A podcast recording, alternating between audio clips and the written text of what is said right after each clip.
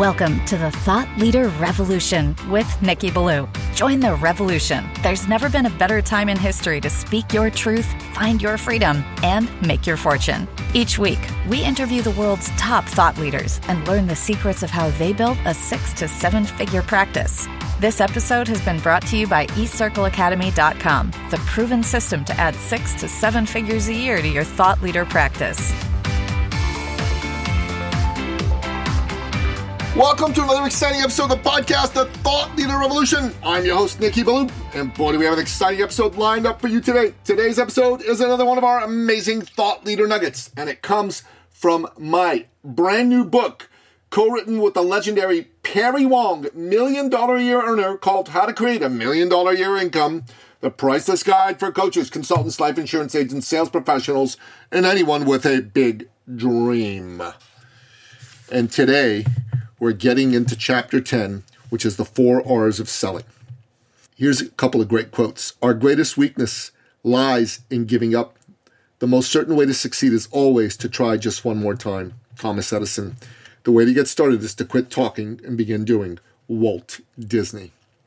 One of the principles that will help you grow your sales is the principle of the four R's. The four R's are relax, relate, review, and recommend. Basically, the four R's are a good way to describe a powerful sales process that will allow you to consistently generate great sales results. Let's dive into each R in turn. Relax is the phase in which you establish rapport. Here, you get to know the person and you work on getting them to feel comfortable and at ease. This is very important because without that feeling of ease and comfort, the person you're talking to will never be open to your help. Never, never, never. You must allow them to feel good and relaxed. Hence, the word relaxed is a good way to describe this phase of the process. Here's where you also start to get them to know you and you get to know them, and you do that by asking questions about them, which allows you to gather the information you need to see if you're able to help them with your offerings. The more information or intel you gather through asking good questions, the better your sales interaction will go for both you and them. These questions need to be framed in such a way as to uncover the needs that the other person may not be consciously aware of. Subconscious needs that are lying dormant can be even more powerful than those that are in their conscious awareness.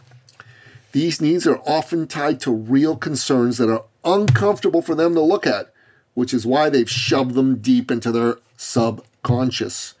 For example, a fireman has a dangerous job. He runs into burning buildings to rescue people, and his job is inherently unsafe. He can suffer smoke inhalation, burns, falling building beams can land on him, and a myriad of other potentially hazardous things can happen to him. Yet he may not want to think about these things and the risks they pose to him and his well-being. He may prefer to avoid facing them. That's natural. But that doesn't mean that his subconscious isn't aware of the danger and the risk to life and limb and to his ability to provide for himself and his family properly. Now, if you're an insurance salesperson, you can help bring up this subconscious fear and help him consciously realize the need for addressing this and to be motivated to address it. Now, this is not the phase that you offer up a solution. This is the phase where you get the person to become aware of the problem. Well, the next phase is relate. This is where your job is to look for areas of commonality and compatibility. Why? Because people buy from and do business with people that they like and trust. They won't like and trust you unless they see and feel that you are like them, with shared interests and shared values. For example, if they have kids and are a family person, and you do too, then you should talk about your family and ask them about theirs. Be genuine and sincere in looking for ways to connect. Don't be superficial and do it just to get a sale. People can smell phoniness a mile away, and they don't like it. You don't like it when someone does it to you, so don't do it to someone else. You should share first. Lead off the conversation by talking about your interests. This naturally leads them to want to share theirs. That's what causes you to establish relatedness and build rapport with the other person. If you do this, their buyer defense mechanisms will relax, and they'll be open to your suggestions and recommendations later in the sales conversation. A buyer defense mechanism gets triggered whenever someone feels like they're being sold to. Why? Because while everybody loves to buy, nobody likes being sold to. It's the pro- proverbial defensive wall that people put up when they feel like a hard sell is coming their way. You want to avoid triggering it at all costs. It'll make your job of engaging with the customer and getting them to buy from you to be almost impossible. How do you prevent the buyer defense mechanism from getting triggered? Well, that's why it's so important to spend time doing a good job of getting them to relax and relate to you. You can't skip these first two phases. In fact, we recommend that you spend more time on these two phases than on anything else, because we recognize that until we've nailed down rapport with the prospect, there's no point in trying to make a sale. It doesn't matter how great your product or service is, if they don't feel comfortable around you and they can't relate to you, their buyer defense mechanism, B D M, will kick in and they won't buy from you. So the next phase is review. This is the phase where you help your prospect uncover their blind spots. It's what they don't know that they don't know. It's like going through an intersection, being hit by a car you didn't even see coming. Have you ever backed up your car and hit a pole? Of course you have. Why'd you hit it? Because you didn't see it. It was in your blind spot. Now, Perry and myself, we both backed up in a tight alley and had our driver's side mirrors ripped right off because we weren't looking in our blind spot. This is where you have a discovery conversation and uncover what type of need they have, and look to dissolve any misconceptions or buyer defense mechanisms that they have against seriously considering your offerings. You need to spend enough time in this phase so that you are crystal clear on what their pain is, and they are crystal clear on what their pain is. An undisturbed prospect will not buy. Let me say that again. An undisturbed prospect will not buy. You must must help them feel the pain of their current situation and ignite their desire to get rid of that pain. Do not gloss over this. No, no, no, no, no, no. You may think that it's not nice to get people into their pain, but you'd be dead wrong in that assumption. For example, if a doctor sees that you have a broken bone, he's not doing you any favors by pretending it's not broken. He needs to help you understand that it is broken and that the consequences of not dealing with it right away are severe. And you need to do the same thing for your prospect. You need to help them understand the consequences of not dealing with the pain of their current situation right away. Otherwise, they will remain oblivious and do nothing. A salesperson who has a person in front of them that is in pain and has not done their job by ensuring that that person is feeling that pain and present to the severity of the consequences of not dealing with it, is engaging in sales malpractice. Do your job and help your prospect. Do not skip this. This may sound a bit harsh, but compare it with what is truly harsh, which is telling someone the truth and helping them to address it, or letting them keep a broken arm untreated and having them eventually lose use of that arm. You got to have the mindset to help and the compassion to do so. And compassion is only possible when you help them get grounded in truth and reality. So, for example, if you're selling insurance and your prospect tells you, I'm all set, I got lots of insurance, then you want to actually review their current coverage and see if they're right. This review will allow you to identify and make them aware of any gaps in their coverage.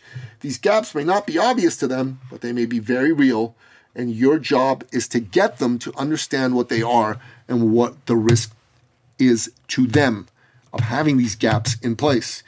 The key in this phase is to establish the need to address any of the gaps in their coverage. So, for example, you may be a construction worker who owns a hatchback car. You're carrying two by fours out of the back of the hatchback, and you have concrete mix and bricks scuffing up the back seat and the floor mats in your car. Now, you might think to yourself, why do I need another vehicle? I already have a car and I can transport my materials to and from job sites. It works. That's true. But you're wrecking your vehicle, and it isn't the right one for you to do this job with. What you really need is a heavy-duty pickup truck. But you don't know that the vehicle you need exists, and you don't want to look at any other options. Why? Because your hatchback hasn't been dragged enough through the destruction that you've put it through that you can't use it anymore. You're not feeling the pain, even though your car's getting destroyed by how you're treating it. You've never heard of a heavy-duty pickup truck because you weren't open to another option, so you didn't go looking for one. All you know is hatchbacks, and you don't want to realize that they're not the right vehicle for the job at hand. Now, I know that's a crazy example because, I mean, obviously everybody knows what a heavy-duty pickup truck is, but it is an example, and a very good one, of a person with a preconceived notion that they don't need your offerings because they already think what they have is a workable solution, and they're wrong. Your job in the review phase is to help them see that. Another good analogy is that of the screwdriver and the hammer. Imagine someone in a far-off place had a nail that they needed to tap into a piece of wood, but they didn't know what a hammer was. They only had a screwdriver. It was the only tool they had to do all their handyman-type work. To their way of thinking, it was the only tool they'd ever need to screw in screws and hammer in nails. So they grabbed the screwdriver, and after several awkward taps, they were finally sort of able to tap the nail into the piece of wood. They didn't know any better, and they thought that it was good enough. It wasn't perfect, the nail was damaged, and the job was not ideally completed. But they didn't know any better. In their mind, this was good enough. But now imagine that someone came over and brought them a hammer. At first, they're going to resist it. They might even say, I don't need this fancy thing. My screwdriver does the job. I don't need your bulky, heavy, ugly thing. But then that person with the hammer showed them how easily they could tap that nail in. The job was done smoothly, quickly, and perfectly. They didn't wreck the wood or the nail. The job was done right every single time. Why? Because the hammer's the right tool for the job, while the screwdriver really isn't. Now, if you were the hammer salesman, you uncovered a blind spot that they didn't know about, and you made their life immeasurably better and easier. Often, as a sales professional, you're going to run into individuals who are blind to the fact that they need what you have to offer, and they're completely oblivious to it. It's your job to help them see that they need what you have to offer. Now, you need to do this ethically. You don't want to do this to someone who doesn't truly have the need. But if they do have the need and they're just blind to it, your duty and obligation is to help them see that. Never assume that the customer knows what they actually need. I'm going to say that again. Never assume that the customer knows what they actually need. The truth is they usually don't. You need to help uncover the pain for them. You got to salt the wound so that they feel the pain. You can't paper over it with a Band-Aid. If someone has a bleeding neck and you're a doctor, you don't want to put a Band-Aid on it. You're going to triage it. You're going to put a tourniquet on it. And then you're going to cauterize it and bandage it. Otherwise, you'd be guilty of malpractice. As a salesperson, you need to look at yourself as though you were the doctor and they were the patient. Doctors don't let patients self-diagnose. You shouldn't either. If you're a coach or a consultant, you shouldn't let your clients self-diagnose. That's as bad and as dumb and as malpractice-y as a doctor letting a patient self-diagnose. Okay, there's a reason doctors don't let patients self-diagnose, because they don't let patients tell them how to bind up their wounds, because they're the expert, not the patient. They review the patient's situation and ask lots of questions so they can understand what's wrong in order for them to diagnose and then offer a prescription, which is kind of like recommending a solution. And the patient is willing to take the recommendation because they trust the doctor and they can see and feel the pain and understand that they got to do something about it right now. All right, so the next phase, the next star is recommend. Now that you know the prospect's needs, you need to tell him or her what your recommended solution to their problem actually is. Now, this is not the time to be shy. The shyer you are, the less likely you are to get the business. You must provide a solution to your prospect. Again, here's where you're like the doctor. A doctor won't diagnose a problem without prescribing a solution to it. That would be malpractice. You need to think the same way. Malpractice is if you identify the prospect's problem and create a need in their mind to solve it, and then shy away from offering your recommended solution. Your recommendation needs to clearly be tied to the prospect's need and how it solves the problem that underpins their need. This should be done right away. The longer you wait, the less likely it is that the prospect will act. Be bold. Remind them of why they need your recommended solution. Use the doctor and bleeding neck analogy. It will starkly illustrate to them that acting now is critical. He who hesitates in taking action is lost. Imagine your car's in the shop. Your brakes aren't working as well as they should be. Your mechanic sees this and diagnoses the problem immediately. You need new brakes. If he's a good mechanic, he's not going to ask you if you think you need new brakes. He's going to tell you or recommend you that you need new brakes, and you need them right away. Not next week, not when your paycheck clears and comes in, not when your wife or husband gives you permission, not after you've had a chance to think about it, but now, right away, you need brakes, and the mechanic will not let you leave without getting them. Why? Because if he does, you're going to go out and you're going to crash your car because you don't have any brakes. Your approach to selling your product or service needs to be like a mechanic recommending brakes. You need to have the mindset of getting a decision now. Not someday, not after a bunch of B S objections, but right now. A good mechanic will never let you leave their shop with faulty brakes. So why are you allowing your prospects to leave your shop without taking on your solution? Like much of sales, it's all about your mindset. If your mindset's weak and you're not focused on victory for yourself and service for your client, you will not do the right thing and you will let a prospect who needs your help walk away without it. If your mindset's strong and you're focused on service for your client and victory for yourself, you will do the right thing and you'll make sure your prospect gets your solution and solves their problem. My own story is illustrative of this. One of my friends, Paul, came to see me about getting accident and sickness insurance. I hesitated. I put Paul off. But finally, I got myself some accident coverage. Not a moment too soon. A short while later, I slipped on a wet marble floor and fell, cut, and, and I cut my hand badly on a metal protrusion from the door. The cut was serious enough that it required a visit to the emergency room, and I ended up getting stitches. And I wasn't able to work for a couple of weeks, and I couldn't use my hand to type and do other essential work tasks. The insurance coverage I had helped me take care of some of my bills because it paid me five thousand eight hundred thirty dollars.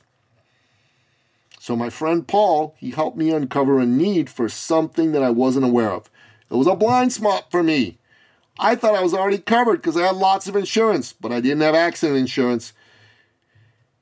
And I'm a little bit of a wild man, let's be honest. My idea of a fun weekend is to go jump on rocks and climb uh, and do other really crazy active things. I don't plan for accidents, but let's be honest, accidents happen.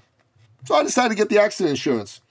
And the recommendation made sense. And because I was covered, I didn't lose any income. When I got hurt, I was able to take care of my bills. So always recommend your solution and ask for the sale. Now there's a bonus fifth R, and that's asking for referrals. Referrals are the backbone of any successful sales professional's practice, and it's perhaps the most neglected aspect of it. Referrals are going to build your business and make it big and beautiful. And once you've signed up your prospect, it's time for you to ask for one or more referrals. That's when they're feeling the best about you, and that's when they can think of others who need your help. So make sure you ask for referrals and don't let them tell you they'll get back to you, because even if they intend to, they never will.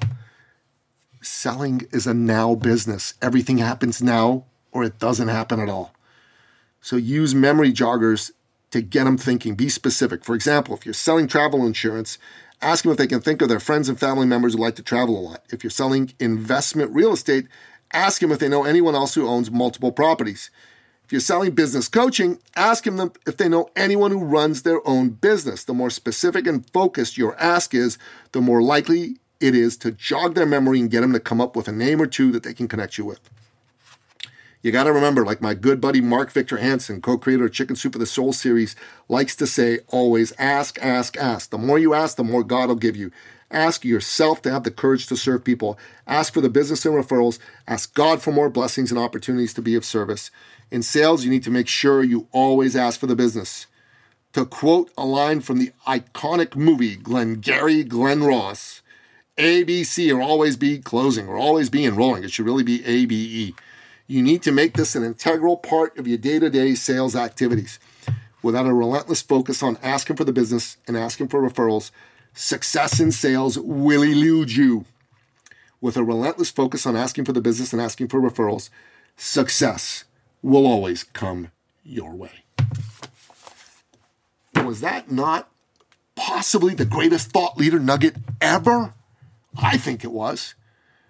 if you got a lot out of this, that's going to help you go out and make twenty twenty-three kick-ass for you in terms of sales, then do me a favor, leave us a rating and a review, and share it with somebody else who, like you, maybe he's a business coach, maybe he's another sales professional and could really use this message. Make sure you do that, okay? And that wraps up another exciting episode of the podcast, The Thought Leader Revolution. To find out more about our incredible book, How to Create a Million Dollar a Year Income, go to Amazon, pick yourself up a copy. Until next time, goodbye. This episode has been brought to you by e circle academy dot com, the proven system to add six to seven figures a year to your thought leader practice.